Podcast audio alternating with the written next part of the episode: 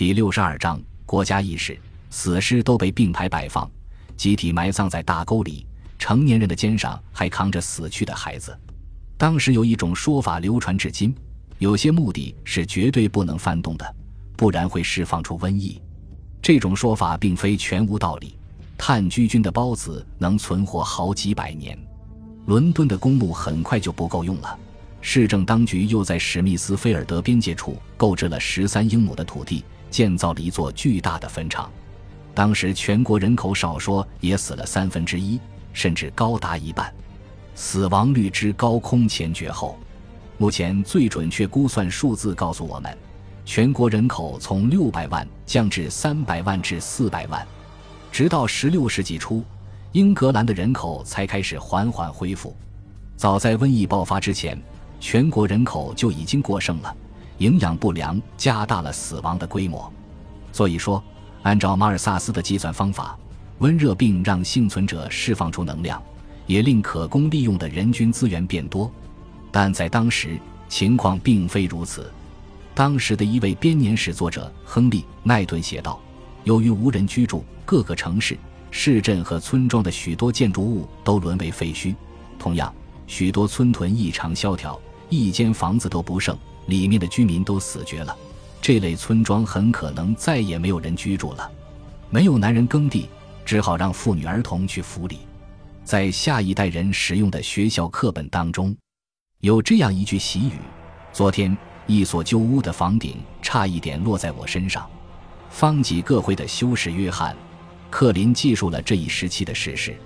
他写道：“为了防止有价值的事物随着时间的流逝而消失，为了防止他们被我们的后代遗忘，当我目睹这么多的罪恶行径，当整个世界在某种程度上都被邪恶力量掌控，而我本人就在死人堆里坐以待毙，故而我将把我们真正听到和观察到的事物付诸笔墨。”为了防止这些文字随着我的亡故而消失，我留下了几卷羊皮纸，供人续写我的未竟之作。如果有人能够幸运地活下来，如果某个亚当的子孙能够躲过这场瘟疫的话，他在后文又补充了“大饥荒”的字眼。接下来出现的却是另外一种字迹，由此可见，作者已经去世。这场瘟疫被普遍视为上帝的行为，上帝因罪人的骄傲放纵。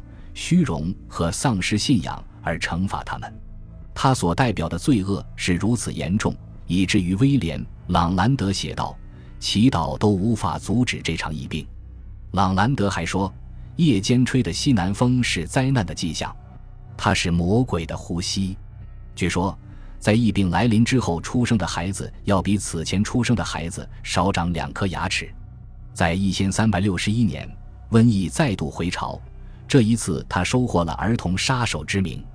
因三百六十九年，第三场瘟疫再度爆发，第四场则出现在一千三百七十四年。值得注意的是，当时的富裕阶级不像平民百姓那样深受影响，他们无需与病人密切接触。尽管遭到如此惨痛的打击，英格兰社会坚挺如故，法院休庭，议会延期开会，但社会秩序没有大乱。教会和国史方面的档案记录显示，国家治理表现出惊人的延续性和连贯性。例如，羊毛的出口始终保持稳定。然而，这场疫病还是对英格兰社会产生了缓慢但持久的影响。劳动力短缺立即导致工资上涨，就业机会激增，农民无地或极度贫困的现象完全消失。躲过这场劫难的劳工提高了待遇要求。由于疫病流行，他们的身价翻了一番，地主和显贵必然会对此做出反应，尤其是各郡的骑士，他们眼中的良好秩序受到了威胁。因三百四十九年，议会通过了一项劳工法令，禁止雇主向劳工支付高于瘟疫之前水平的工资。该法令还规定，失业人员拒绝工作是违法行为。这些措施并不现实。许多劳工及其家人只需搬到另一个地区，受雇于一个无视法律、出手大方的雇主，就解决了问题。例如，有些人因此而迁居城镇，因为那里对瓦匠和木匠等体力劳动者有很大的需求。耕地的农夫可以变成砖瓦匠。工作机会绰绰有余。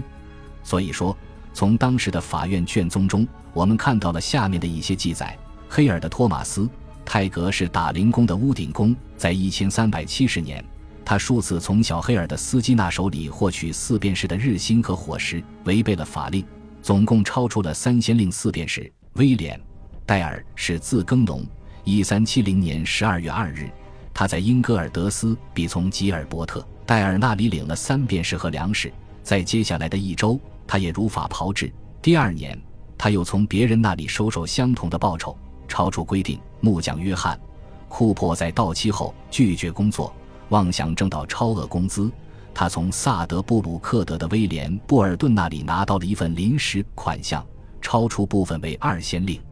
许多相对年轻的人如今都有了自己的土地，良田的抛荒时间不会特别长。在过去，人多地少。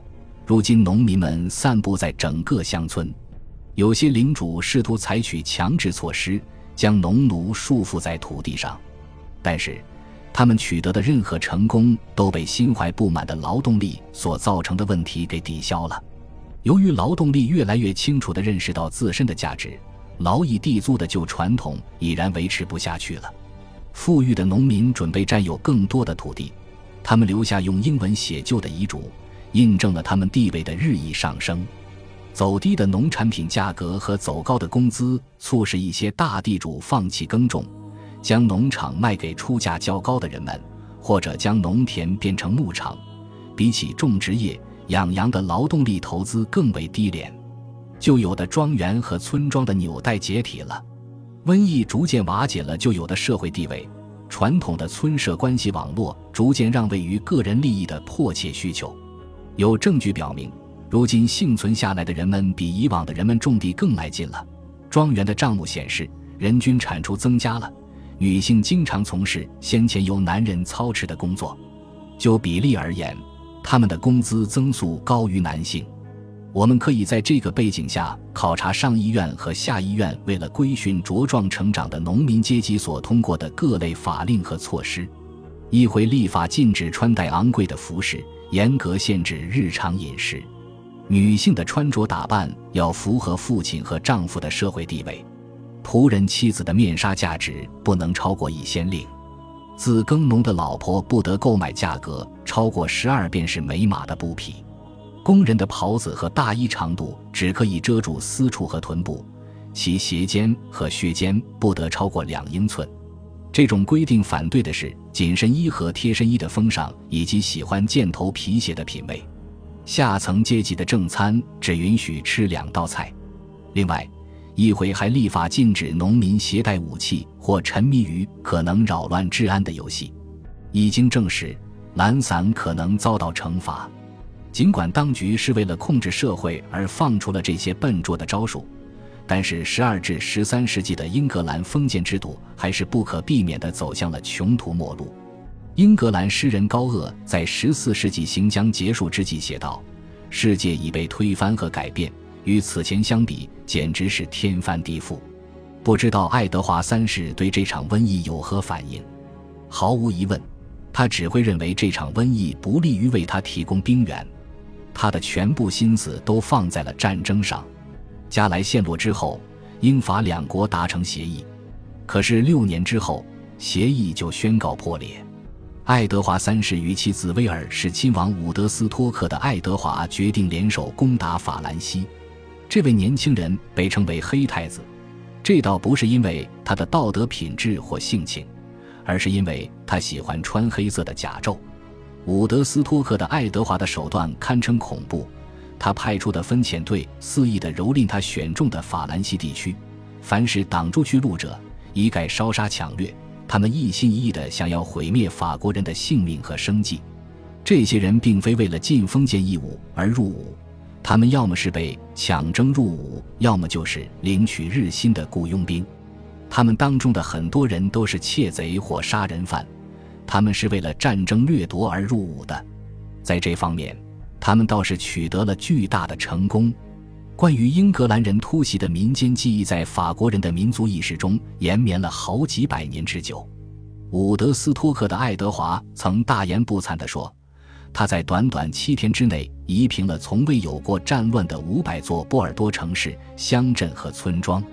这是一项已然在苏格兰推行成功的战略。法国人一直奉行避免正面冲突的策略，但两军还是在一千三百五十六年正面交锋了。法军的一支巡逻队遭遇英军，这一仗就非打不可了。新继位的法国国王约翰二世麾下的部队有三万五千人，对阵的黑太子手下人马则为七千人。法兰西一方在数量上占据了绝对优势，而且法方还在普瓦提埃占据了地形优势，其阵地设在了遍布树篱和葡萄园的高岗上。对于英方来说，地势本身不是最主要的困难。如今。英格兰人总是能够利用长弓取得战场上的主导权。黑太子的父亲就在克雷西战役中使用过以长弓手为主力的战术。法兰西骑兵扑向英军防线，一阵箭雨之后，他们都被射成了刺猬。余下的法国骑士接踵而至，但他们也被紫杉木长弓射退了。这种弓长六英尺，箭长三英尺，弓手将弓弦拉到耳朵附近。而不是拉到胸部，这股力量足以让射程达到二百五十码。弓手每分钟可以进行十次群射，长弓开辟了一个新的战争时代。感谢您的收听，喜欢别忘了订阅加关注，主页有更多精彩内容。